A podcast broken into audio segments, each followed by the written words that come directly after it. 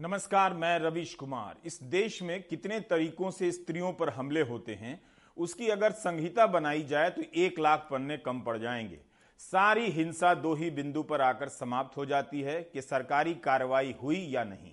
उसके बाद हिंसा किसी और रूप में कहीं और जारी रहती है। आज आप लखीमपुर खीरी के बारे में चर्चा कर रहे हैं, कल पता नहीं ऐसी भयानक घटना फिर से कहां दोहरा दी जाए। बलात्कार और बलात्कार के बाद हत्या के मामलों को लेकर इस पार्टी की सरकार बनाम उस पार्टी की सरकार की सियासत हो चुकी। अपराधियों के मजहब को लेकर सियासत हो चुकी, मगर लड़कियों के खतरों में कोई कमी नहीं आ रही। ग्यारह सितंबर के इंडियन एक्सप्रेस में एक खबर छपी कि नोएडा सेक्टर छियानवे की एक ऊंची इमारत से दो बहनें कूद गईं। मीडिया रिपोर्ट के अनुसार उन्नीस और सत्रह साल की दो बहनें एक निर्माणाधीन इमारत की छत पर चढ़ती हैं और कूद जाती हैं। बड़ी बहन की मौके पर ही मौत हो जाती है। एक्सप्रेस ने लिखा है कि रिश्तेदार शादी के लिए दबाव डाल रहे थे। इस बात को लेकर घर में बहस हुई, जिसके बाद दोनों बहनें आधी रात को घर से निकल गईं और ग्यारह मंजिला इमारत का चुनाव करती हैं, अपने जीवन को खतरे में डाल देती हैं। हम उस समाज में रहते हैं जहां अठारह उन्नीस साल की लड़की पर शादी का इतना दबाव है कि वह अपना जीवन समाप्त करने के बारे में सोचने लगती है। महाराष्ट्र और लखीमपुर खीरी से आई खबरों की प्रकृति अलग है, मगर दोनों में लाचार और शिकार लड़कियां हैं। महाराष्ट्र में भी एक लड़की के पिता का आरोप है कि उनकी बेटी को तीन लोग मोटरसाइकिल से अगवा करके ले गए, उसके साथ बलात्कार किया और हत्या कर दी। उसके शव को पेड़ पर लटका दिया। पुलिस ने आत्महत्या का मामला दर्ज किया है। पिता का आरोप है कि पुलिस ने सभी पहलुओं की जांच नहीं की। पुलिस ने रंजीत ठाकरे, सुनील और अमर को गिरफ्तार किया है। आज़ादी के पचहत्तर साल बाद भी एक गरीब आम नागरिक को न्याय के लिए कितना संघर्ष करना पड़ता है। महाराष्ट्र में नंदूरबार के इस आदिवासी पिता से पूछिए। उसकी सत्ताईस साल की बेटी को कुछ लोग अगवा कर ले गए, बलात्कार कर उसकी हत्या कर दी और शव को पेड़ से लटका कर खुदकुशी दिखा दिया। हैरानी की बात है कि धरगांव पुलिस और पोस्टमार्टम करने वाले डॉक्टर ने भी केस को खुदकुशी बताकर शव पिता के हवाले कर दिया, जबकि हत्या के पहले उस बेटी ने परिवार के एक सदस्य को फोन कर आप बीती सुनाई थी और आरोपियों के फोटो भी भेजे थे। पिता सबूत लेकर घूमते और चीखते रहे, लेकिन पुलिस ने एक ना सुनी।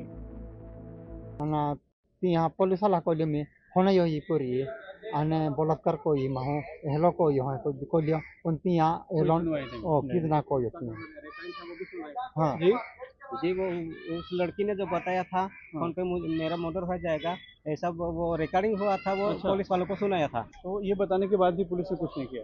कुछ नहीं किया। डॉक्टर ने ऐसा बोला था कि हमारे पुलिस वाला नहीं लेके दिए थे ऊपर के दाग है क्या, उसका रखते है क्या क्या है इतना वही देखने का, बाकी बलात्कार का वो देखने का नहीं बोला। लेकिन पिता ने हिम्मत नहीं हारी, गांव वालों का भी साथ मिला और फिर सबने मिलकर तय किया कि बेटी का अंतिम संस्कार तब तक नहीं करेंगे जब तक कि न्याय नहीं मिल जाता।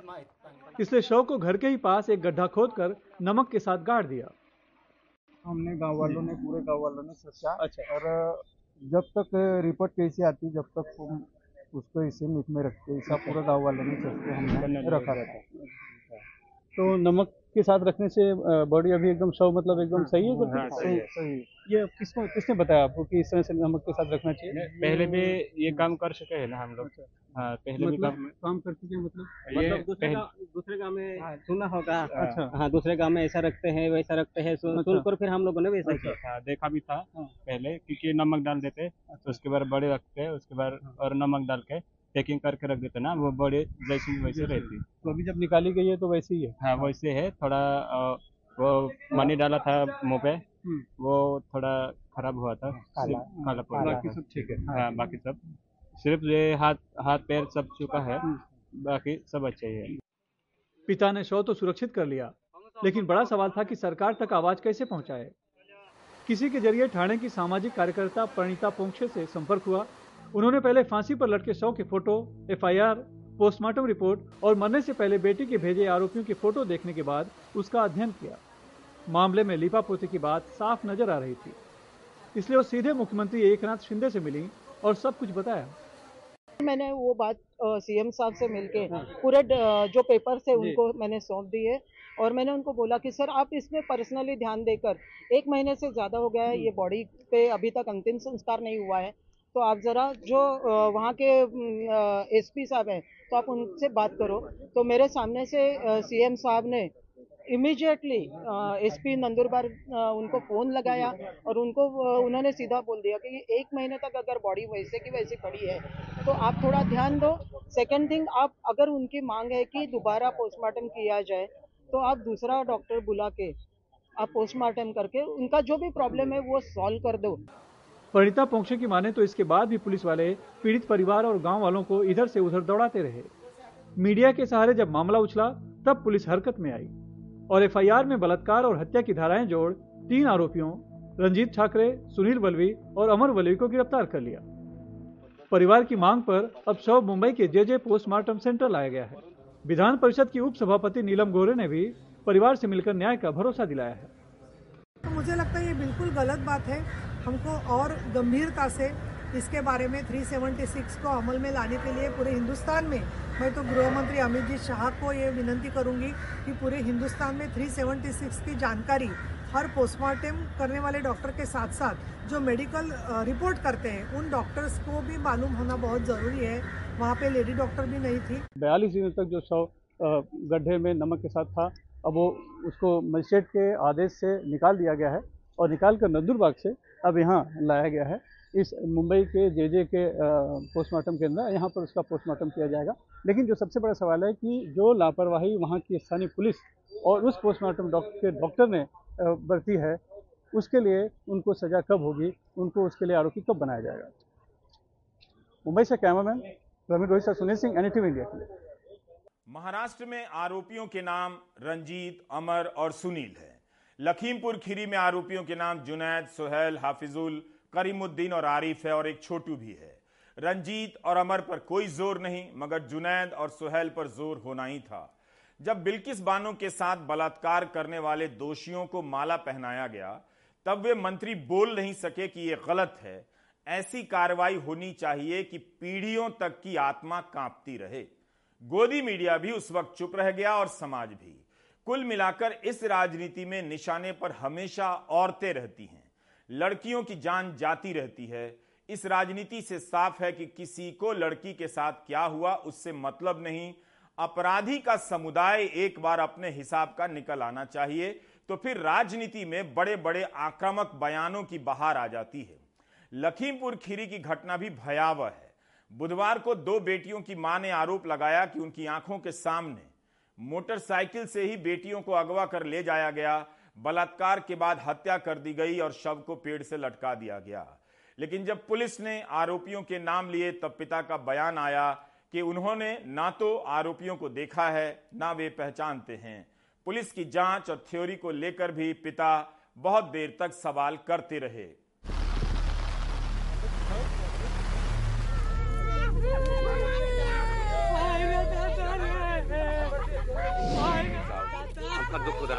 बारह घंटों के भीतर छह गिरफ्तारियां। पंद्रह और सत्रह साल की इन दो लड़कियों के शव बुधवार को लखीमपुर जिले के उनके गांव के पास के एक पेड़ से लटके मिले थे। दोनों बहनें हैं और अनुसूचित जाति से आती हैं। परिवार का आरोप है कि इन दोनों को अगवा किया गया और फिर बलात्कार के बाद मार दिया गया।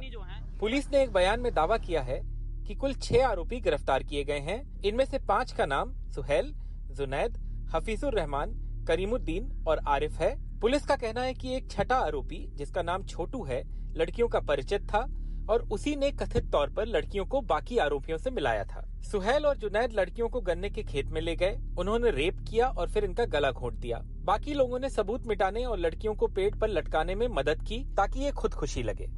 उत्तर प्रदेश पुलिस का ये कहना है कि जो विक्टिम्स के पोस्टमार्टम रिपोर्ट्स हैं उससे भी यही साबित होता है कि पहले इन अक्यूज ने उन लड़कियों का बलात्कार किया, उसके बाद उनका गला घोट के उनको मारा और उसके बाद उनको पेड़ पे लटकाया।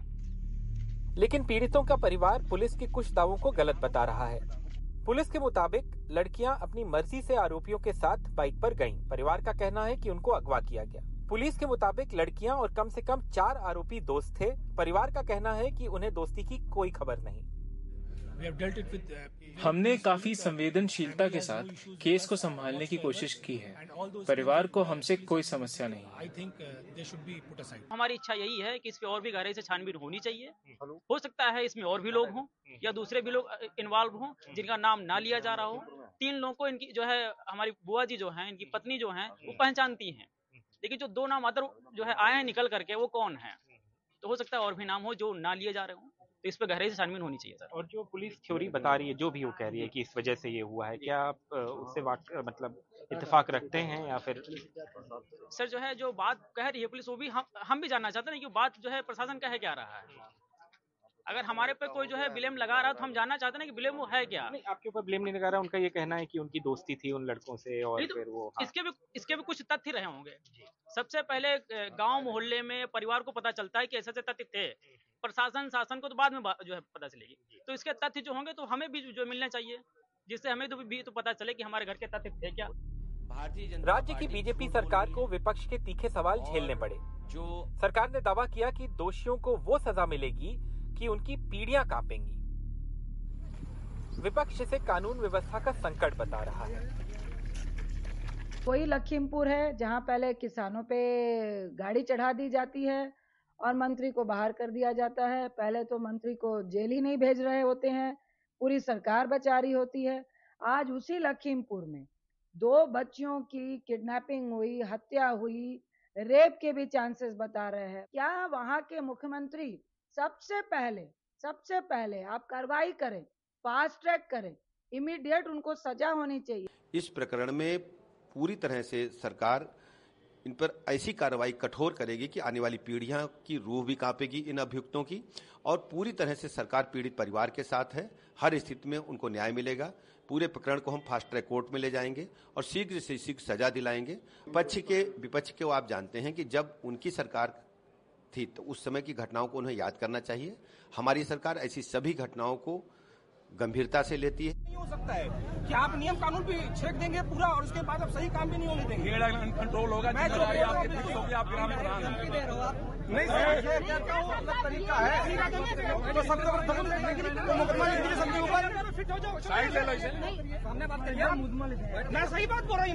यहाँ पे जिम्मेदारी बुधवार रात को पुलिस को नाराज गांव वालों के प्रदर्शन को झेलना पड़ा। वो पोस्टमार्टम के लिए लड़कियों का शव लेने उनके घर गए थे। इस वीडियो में लखीमपुर के पुलिस प्रमुख संजीव सुमन को प्रदर्शनकारियों से रास्ता खाली करने की अपील करते सुना जा रहा है। पूरा समाज के साथ हम लोग हैं। आप पूरा समाज अगर चाहेंगे उठ के चलना, हम लोग लेके जाएंगे। मेरी जिम्मेदारी है, जिस गाड़ी में जाएंगे मेरी जिम्मेदारी है। लखीमपुर के केस ने दो हज़ार चौदह के एक इंसिडेंट की याद दिला दी जो पश्चिमी उत्तर प्रदेश के बदायूं में हुआ था, जब दो कजिन सिस्टर्स की बॉडी एक पेड़ से लटकी पाई गई थी। लखीमपुर में राजेश गुप्ता, विनीत कुमार और प्रतीक श्रीवास्तव के साथ आलोक पांडे, एनडीटीवी इंडिया। सितंबर दो हज़ार बीस में लखीमपुर खीरी में ही अनुसूचित जाति की चौदह साल की एक लड़की की लाश पेड़ से लटकती मिली थी। मीडिया रिपोर्ट के अनुसार लड़की छत पर सो रही थी, वहां से गायब हो गई। बाद में पिता ने पास के कमरे से आवाज सुनी तो वहां गए, देखा कि उनकी बेटी का शव लटक रहा है। उसी साल सोलह अगस्त की खबर है कि दो बच्चियों के साथ बलात्कार की घटना सामने आई है। बलात्कार के बाद पीड़िता की आंखें निकाल ली गई, जीभ काट ली गई, मगर नवभारत टाइम्स ने लिखा है कि पोस्टमार्टम रिपोर्ट में साबित नहीं हुआ। लड़कियों को उठाकर ले जाना, बलात्कार और हत्या की घटनाएं, कोई दिन ऐसा गुजरता नहीं जब ऐसी घटना कहीं नहीं होती। अब बढ़ते हैं दूसरी खबर पर। गुजरात और महाराष्ट्र के बीच एक प्रोजेक्ट को लेकर राजनीति हो रही है, बल्कि महाराष्ट्र के भीतर राजनीति हो रही है, क्योंकि अब यही बचा है। जो प्रोजेक्ट महाराष्ट्र में आना था वो गुजरात जा चुका है। प्रधानमंत्री ने भी ट्वीट कर वेदांता फॉक्सकॉन के प्रोजेक्ट का एक तरह से गुजरात में स्वागत कर दिया है। अब केवल टाइम पास हो रहा है और कहा जा रहा है कि आइसक्रीम नहीं मिली, कोई बात नहीं, मार्केट में लड्डुओं की कमी नहीं।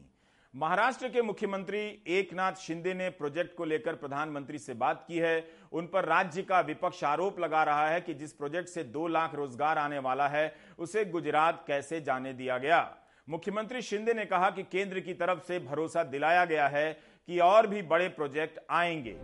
सत्ताईस जुलाई की योगेश नाइक की यह खबर कह रही है कि वेदांता फॉक्सकॉन का संयुक्त उपक्रम महाराष्ट्र में लगने वाला है, इसका फैसला हो गया है।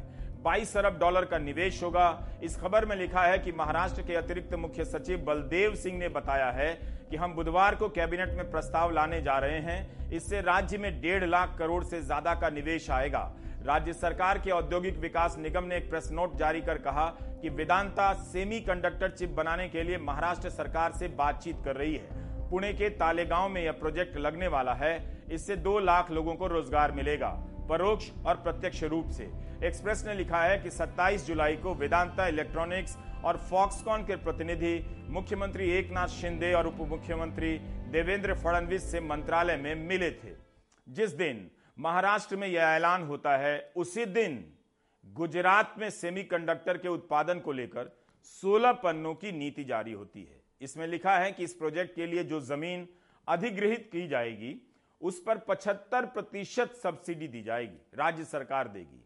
यह सब्सिडी पहले दो सौ एकड़ जमीन पर मिलने वाली है। पांच साल तक बारह रुपए प्रति क्यूबिक मीटर के हिसाब से पानी दिया जाएगा। बिजली के बिल में भी भारी सब्सिडी दी जाएगी। बिजली की खपत पर दस साल तक दो रुपए प्रति यूनिट की सब्सिडी दी जाएगी। आम आदमी को जब सस्ती बिजली दी जाती है तब रेवड़ी के नाम से बहस चलाई जाती है। कहा जाता है कि पावर सेक्टर बैठ जाएगा, लेकिन दस साल तक एक इंडस्ट्री को दो रुपए प्रति यूनिट सब्सिडी बिजली देने का वादा कर दिया जाता है। क्या ये रेवड़ी नहीं है? गुजरात और सरकार की नीति के दस्तावेजों को पढ़ेंगे तो पता चलेगा कि इस इंडस्ट्री को लाने के लिए राज्य सरकारें कितना कुछ दे रही हैं। बस उसे कोई रेवड़ी नहीं कहेगा, रिफॉर्म कहेगा। इस खबर की डिटेल में जाइए। मुख्यमंत्री एकनाथ शिंदे का बयान छपा है कि उनकी सरकार को आए डेढ़ महीने हुए हैं। जैसे ही हम सत्ता में आए, हमने फॉक्सकॉन और वेदांता के साथ बैठकें की, उन्हें उनतालीस हजार करोड़ की सब्सिडी देने का प्रस्ताव दिया। ऐसे प्रोजेक्ट एक या दो महीने में हाथ से नहीं निकलते। कंपनी ने अपना इरादा पहले ही कर लिया होगा, सोचा होगा कि महाराष्ट्र सरकार मदद नहीं करेगी। अब उन्होंने गुजरात के साथ करार कर लिया है। महाराष्ट्र उनतालीस हजार करोड़ की सब्सिडी देने की बात कर रहा है। गुजरात दो सौ एकड़ की जमीन के अधिग्रहण पर पचहत्तर प्रतिशत की सब्सिडी दे रहा है। सेमीकंडक्टर से ही चिप बनती है, जिसका इस्तेमाल सुरक्षा उपकरणों से लेकर ऑटोमेटिक कार और अन्य कई चीजों में होता है। लेकिन क्या गरीब का जीवन अहम नहीं? अगर उसके लिए बिजली और अनाज पर चालीस हजार करोड़ की कोई सरकार सब्सिडी देती है तो कहा जाता है कि इससे अर्थव्यवस्था बैठ जाएगी। गरीबों की सब्सिडी को रेवड़ी कहेंगे, तो फिर एक कंपनी को चालीस हजार करोड़ की सब्सिडी दी जा रही है, उसे आप क्या कहना चाहते हैं? अभिषेक की ये रिपोर्ट देखिए।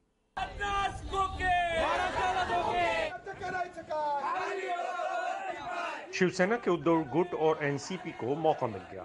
पोस्टर और नारे लगाकर देवेंद्र फडणवीस और एकनाथ शिंदे को महाराष्ट्र विरोधी बता रहे हैं। गुस्सा इसलिए फूट रहा है क्योंकि वेदांता फॉक्सकॉन की फैक्ट्री अब गुजरात शिफ्ट हो गई है।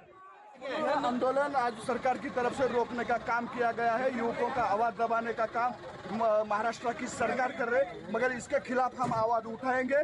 फॉक्सकॉन का जाना इसलिए भी बड़ी खबर है क्योंकि कुछ दिन पहले ही राज्य की सरकार ने ऐसा दावा किया था कि तैयारियां पूरी हो चुकी हैं। पुणे के तलेगांव में ग्यारह सौ एकड़ जमीन की तलाशी भी पूरी की जा चुकी थी।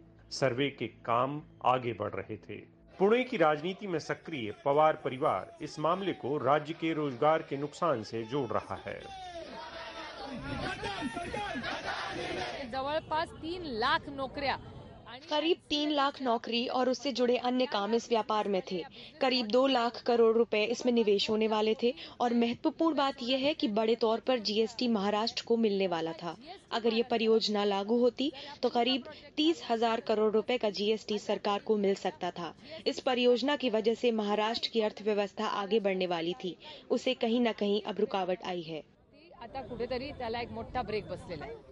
महाराष्ट्र में पूरा विपक्ष मिलकर इसे महाराष्ट्र के मुख्यमंत्री और उप मुख्यमंत्री की गुजरात के सामने हार के तौर पर दिखा रहा है। बहुत सारे अच्छे प्रकल्प जो महाराष्ट्र के लिए थे वो गुजरात जा रहे हैं। हमारे सरकार जो है वो गुजरात के लिए काम कर रहा है, ऐसा लोगों का अभी लोगों को लगता है कि ये गलती आपको लगती है सरकार की गलती गलती है ये नए सरकार जो आया है। विपक्ष के भारी दबाव के बीच देवेंद्र फडणवीस ने फॉक्सकॉन वेदांता के जाने पर दुख तो मनाया, लेकिन पिछली सरकार को इसके लिए जिम्मेदार ठहराया।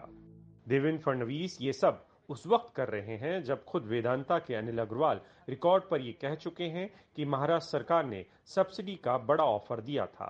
सवाल ये उठ रहा है कि वेदांता फॉक्सकॉन को गुजरात में ऐसा क्या मिल रहा है जो महाराष्ट्र सरकार नहीं दे पा रही थी। इसको लेकर अभी सफाई आना बाकी है, लेकिन वेदांता के अनिल अग्रवाल बार बार ये कह रहे हैं कि ये फैसला एक प्रोफेशनल फैसला है और इसका प्रधानमंत्री नरेंद्र मोदी से कोई लेना देना नहीं है। आप किसी भी हालत में ये मत समझिए कि मोदी जी ने इसको किया है।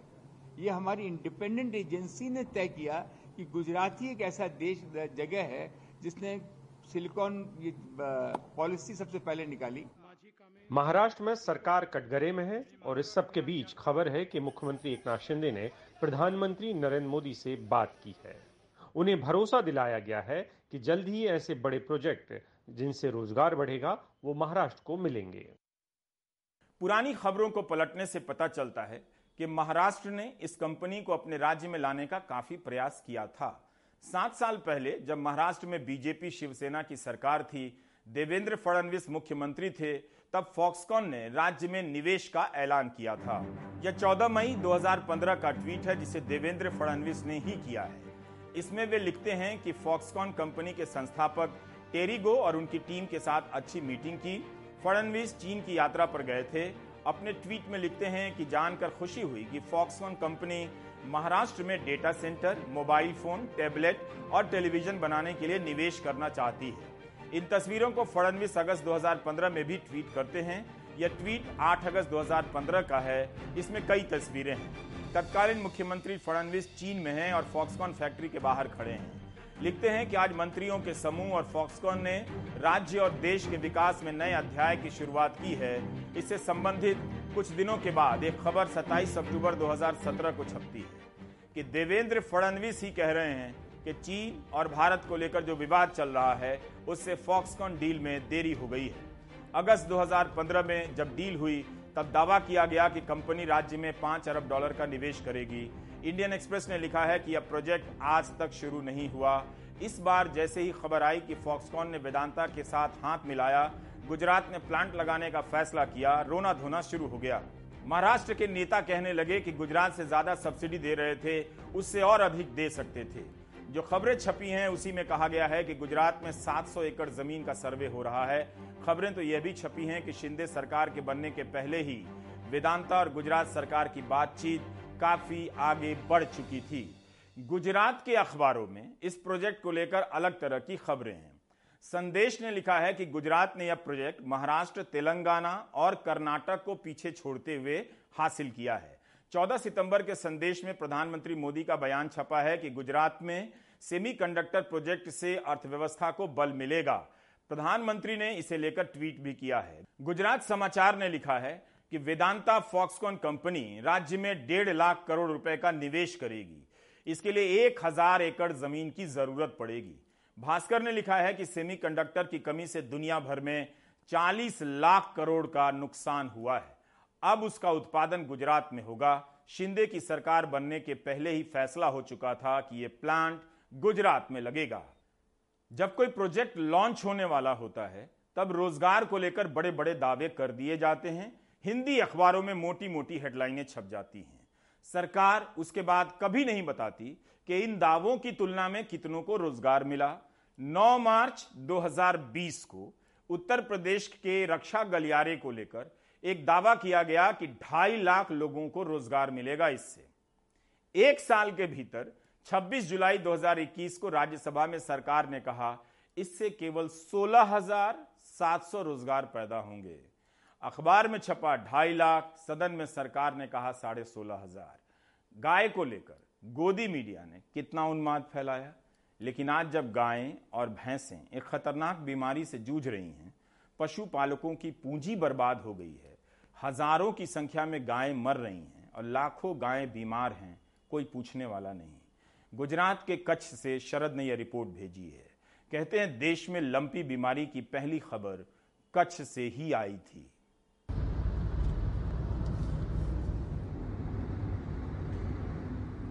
गुजरात और देश का सबसे बड़ा जिला कच्छ, कहते हैं यहां इंसान से ज्यादा संख्या पशुओं की है।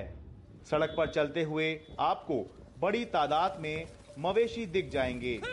देश में लंपी बीमारी का सबसे पहला मामला तेईस अप्रैल को यहीं से सामने आया।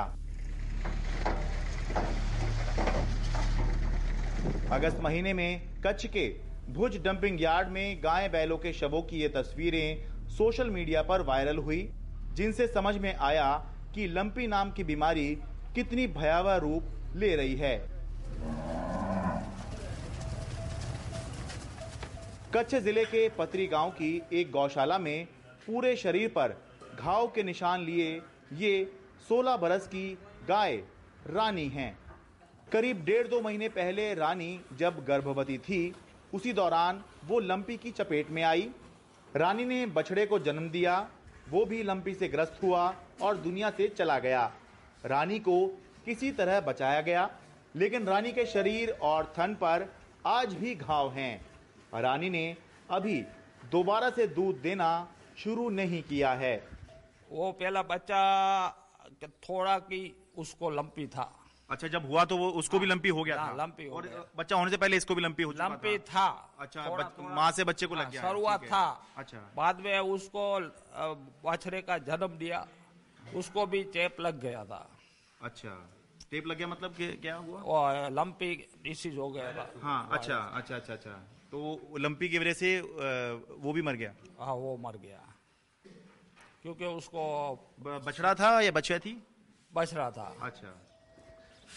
इस गौशाला के मैनेजर चेतन भाई ने बताया कि गौशाला में गाय, बैल और बच्चे सब मिलाकर दो सौ तिरसठ मवेशी थे, जिनमें सौ लंपी के शिकार हुए, तीस की जान चली गई। पतरी गांव के राजगौर परिवार ने बताया कि उनके पास पचपन गायें थी, पंद्रह लंपी से मर गई। गौपालन ही पूरे परिवार की आजीविका का साधन है। एक तरफ गाय मरी तो दूसरी तरफ लंपी से गाय के दूध देने की क्षमता भी कम हुई। अस्सी लीटर पहले पहले अस्सी लीटर हुआ करता था। अच्छा, मेरा दो टाइम का लंपिंग के बाद में दो गाय लिया अट्ठाईस हजार का। अच्छा, तो मतलब क्या है, हम लोग तो सरकार देखती नहीं है अभी। वो हम भाजपा बीजेपी वो कांग्रेस नहीं कर रहे, सरकार को देखना जरूरी है। ये मालधारी है, ये मालधारी है, ये मेरे पास काम कर रहा है। हाँ। मेरे पास जास्ती कहाँ रहता है तो आता है। हाँ। अभी उसका आठ गाय मर गया रावाजी भाई का। हाँ। इस सुमार भाई का कम से कम आठ दस तो इसका भी गया। अच्छा, इनका। हाँ, ये भी मालधारी है। हाँ। तो हम लोग इसके ऊपर कमाते हैं। हाँ। और खाते हैं। नरसी भाई ने ये भी बताया कि सरकार की तरफ से गाय को टीका तो लगा है, लेकिन उसका लगना और ना लगना बराबर ही है। टीकाकरण का मतलब क्या है, हम लोग बोला। हाँ। तो क्या बोल दिया कि महाराज जी उसके पटेल डॉक्टर है, वो एकदम सही डॉक्टर है। हाँ। हरेश भाई पटेल। अच्छा, तो वो क्या बोला, महाराज जी आप इसका टिक्का कोई है नहीं, पहले गेटे बकरे का था। हाँ। तो उसको तीन एम एल देते थे, अभी इसको छह एम एल देते हैं, मतलब लगता नहीं है। अच्छा, समझ गए ना। अच्छा, वही टीका फिर अभी लगा हुआ है इनके। हाँ, वो अच्छा, अच्छा, अच्छा, अच्छा। तो अच्छा, वही काम चलाऊ सा चल रहा है। हाँ, बोला ठीक, ठीक, हमारे पास कोई वो सरकार सरकार की तरफ से है, वो सरकार की तरफ से है। अच्छा, अच्छा, अच्छा, मतलब अच्छा। उसके पास कोई आधार नहीं है तो वो क्या करेगा। कच्छ जिले में आपको शायद ही ऐसा कोई पशुपालक मिले जिसने अपनी गाय लंपी बीमारी में ना खोई हो। सड़क पर ही अपनी गाय ले जाते हमको बड़ी खाकर गाँव के अनवर मिले। अनवर ने चार गाय और दस उनके बच्चे लंपी में खो दिए, जबकि एक गाय अंधी हो गई। बताते हैं कि टीका भी लगवाया लेकिन कोई फायदा नहीं हुआ। हम लोग दवाई किया था लेकिन दवाई उसको कुछ काम आती नहीं है बराबर। टी, टीका लगवाया था। हाँ, वो काम नहीं आता। ये टीका कब लगवाया था आपने? वो दो महीना पहले। दो महीने पहले टीका लगवाया था। हाँ। यानी अब सितम्बर चल रहा है तो आपने जुलाई महीने में लगवाया था। जुलाई में तो वो काम तो आया नहीं, काम नहीं आया, उसकी वजह से मर गया। और इसका जो आंचल रहता है। हाँ। उसमें भी ऐसा फोड़का फोड़का होता है, दूध भी बंद हो जाता है, दूध लाल आता है, ऐसा होता है। अच्छा, फोड़ा हुआ वो फूटा। हालत ये है कि अभी तीस गायें हैं, जिनमें से तेरह गायें ही दूध दे रही हैं, सत्रह लंपी से अब तक नहीं उभरी। हालांकि राहत की बात यह है कि पिछले कुछ समय से लंपी का प्रकोप कम हुआ है, लेकिन कच्छ में आधिकारिक रूप से करीब दो हजार गाय बैल लंपी का शिकार हुए बताए गए हैं, जबकि असल आंकड़ा इससे कहीं ज्यादा माना जा रहा है। तो ये थी ग्राउंड रिपोर्ट देश के सबसे बड़े जिले कच्छ से, उस कच्छ से जहां पर इस बार सबसे पहले लंपी का मामला रिपोर्ट हुआ था। इस बीमारी की वजह से यहां पर बहुत सी गायों की जान गई, बहुत नुकसान हुआ पशुपालकों का, लेकिन फिलहाल अच्छी बात यही कही जा सकती है कि बीमारी अभी कंट्रोल में नजर आ रही है। कच्छ गुजरात से अपने सहयोगी कैमरा पर्सन संजय ठाकुर के साथ मैं शरद शर्मा, एनडीटीवी इंडिया। बलिया की सड़कें बेहाल हैं। प्रदेश सरकार दावा करती है कि उसके राज्य में गड्ढा मुक्त सड़कें हैं, लेकिन गड्ढे हैं कि वे कुछ और दावा करने लग गए हैं। बलिया में योगी सरकार के परिवहन मंत्री के विधानसभा क्षेत्र में ही सड़कों पर गड्ढों की भरमार है। आए दिन वहां दुर्घटनाएं होती रहती हैं। यह बांह की बलिया मुख्य मार्ग है, शांति अस्पताल और गौरव अस्पताल के बीच स्थित बड़ा सा गड्ढा है जो दुर्घटना का केंद्र बना हुआ है जनपद में। इसकी लिखित शिकायत आप लोगों ने कही दिया है? तमाम तरीके से अधिकारी अधिकारी को संज्ञान नहीं है। तमाम एडीएम और डीएम महोदय इधर से गुजर रहे हैं, यही से गुजर रहे हैं। आपके सामने देखिए, ये देखिए रिक्शा के सामने पलटता हुआ। बलिया के लोकल चैनल के पत्रकार अभी इस सड़क की हकीकत समझा ही रहे थे, तभी उनके कैमरे में असल हालात कैद हो गई। स्थानीय लोग बता रहे हैं कि यह हादसा सिर्फ एक वानगी है, इस गड्ढे की वजह से कई दुर्घटनाएं हो चुकी हैं।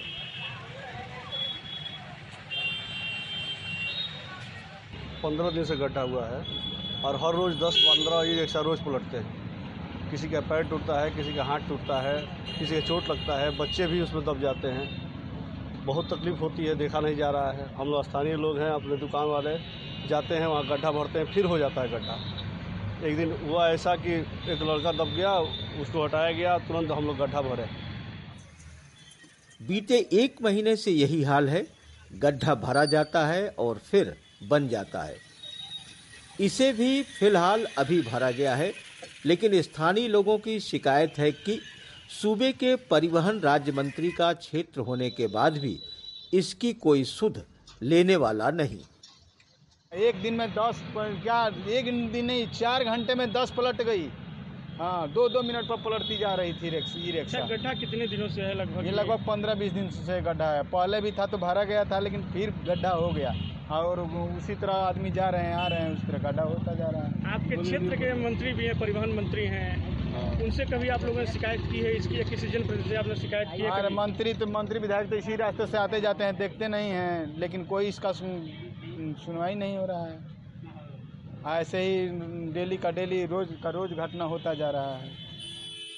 बलिया में हॉस्पिटल रोड की सड़क का भी कुछ यही हाल है और कई और इलाकों की सड़कें भी खराब हैं। इस मुद्दे पर जिलाधिकारी ने तो बात करने से मना कर दिया, लेकिन पीडब्ल्यूडी के इंजीनियर कहते हैं कि जल्द ही सारे गड्ढे दुरुस्त कर लिए जाएंगे। क्या स्थिति है गड्ढों की? मार्ग पर जो गड्ढे बने हुए थे जिसके कारण जो है छोटी छोटी घटनाएं हो रही थी, उसको दुरुस्त करवा दे रहे हैं। उसके लिए संबंधित कॉन्ट्रैक्टर को बुलाकर निर्देशित कर दिया गया है और संभवतः पूरा भी हो जाएगा। जिले में और भी गड्ढे उनको भरा जाएगा। हाँ, उसके लिए भी अभियान चल रहा है और साथ के कारण जो नया गड्ढे डेवलप हो रहा है उसको चिन्हित किया जा रहा है और उसको भराने की व्यवस्था की जाएगी। लेकिन बीते एक महीने से इस अनदेखी की वजह से कई लोग घायल हो चुके हैं। स्थानीय प्रशासन और इंजीनियरों की लापरवाही की वजह से बने ये गड्ढे न सिर्फ सरकार के गड्ढा मुक्त होने के दावों को खोखला करती है, बल्कि कई लोगों को महीनों तक दर्द देने वाली तकलीफ़ें दे जाती हैं और ये तकलीफ़ें तब और ज़्यादा बड़ी होती हैं जब ये मामला सूबे के परिवहन राज्य मंत्री के क्षेत्र का हो। बलिया से करुणा सिंधु के साथ वाराणसी से Ajay Singh, NDTV India. UP में जब चुनाव हो रहे थे तब यूक्रेन में फंसे मेडिकल छात्रों को लाने के लिए सरकार के कई मंत्री भेजे गए, प्रधानमंत्री के नारे लगवाए जा रहे थे, खूब प्रचार किया गया। अब उन बच्चों का भविष्य अधर में लटक गया है।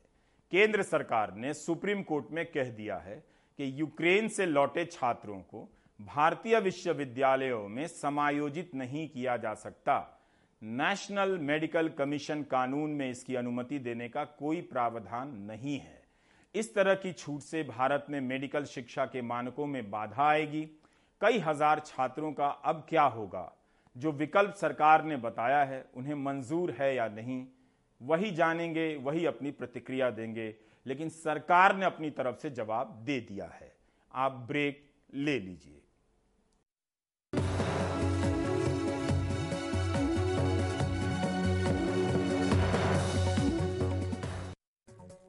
सत्तर साल पहले भारत में विलुप्त हो चुका चीता एक बार फिर भारत के जंगलों में दिखने जा रहा है। नामीबिया से आठ चीतों को भारत लाए जाने की तैयारियां पूरी हो गई हैं। इनमें पांच मादा और तीन नर चीते हैं, जिन्हें मध्य प्रदेश के कूनो नेशनल पार्क में बसाया जाएगा।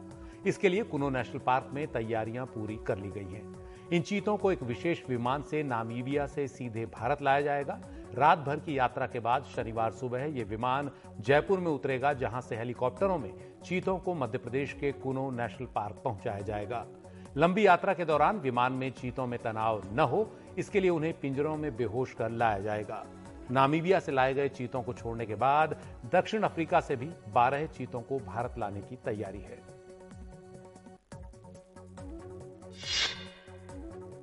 महाठग सुकेश चंद्रशेखर से जुड़े मनी लॉन्ड्रिंग मामले में दिल्ली पुलिस की आर्थिक अपराध शाखा ने गुरुवार को अभिनेत्री नोरा फतेही से दोबारा पूछताछ की। इससे पहले कल अभिनेत्री जैकलीन फर्नांडिस से करीब साढ़े आठ घंटे पूछताछ हो चुकी है। सुकेश चंद्रशेखर जेल में है और उससे करोड़ों के गिफ्ट लेने के मामले में दोनों से पूछताछ हुई। इस मामले में एक और आरोपी पिंकी ईरानी भी है, जिसके सामने बिठाकर दोनों से पूछताछ की गई। पुलिस के मुताबिक पिंकी ईरानी ने ही जैकलीन फर्नांडिस और नोरा फतेही को सुकेश से मिलवाया था और गिफ्ट दिलवाए थे। पिंकी ईरानी का कहना है कि दोनों अभिनेत्रियों को सुकेश के आपराधिक चरित्र की जानकारी थी, जबकि दोनों अभिनेत्रियों ने इससे इनकार किया। हालांकि गिफ्ट लेने की बात उन्होंने कबूल की। इसी केस में कुछ और अभिनेत्रियों को भी दिल्ली पुलिस पूछताछ के लिए बुला सकती है। आप देख रहे थे प्राइम टाइम। नमस्कार।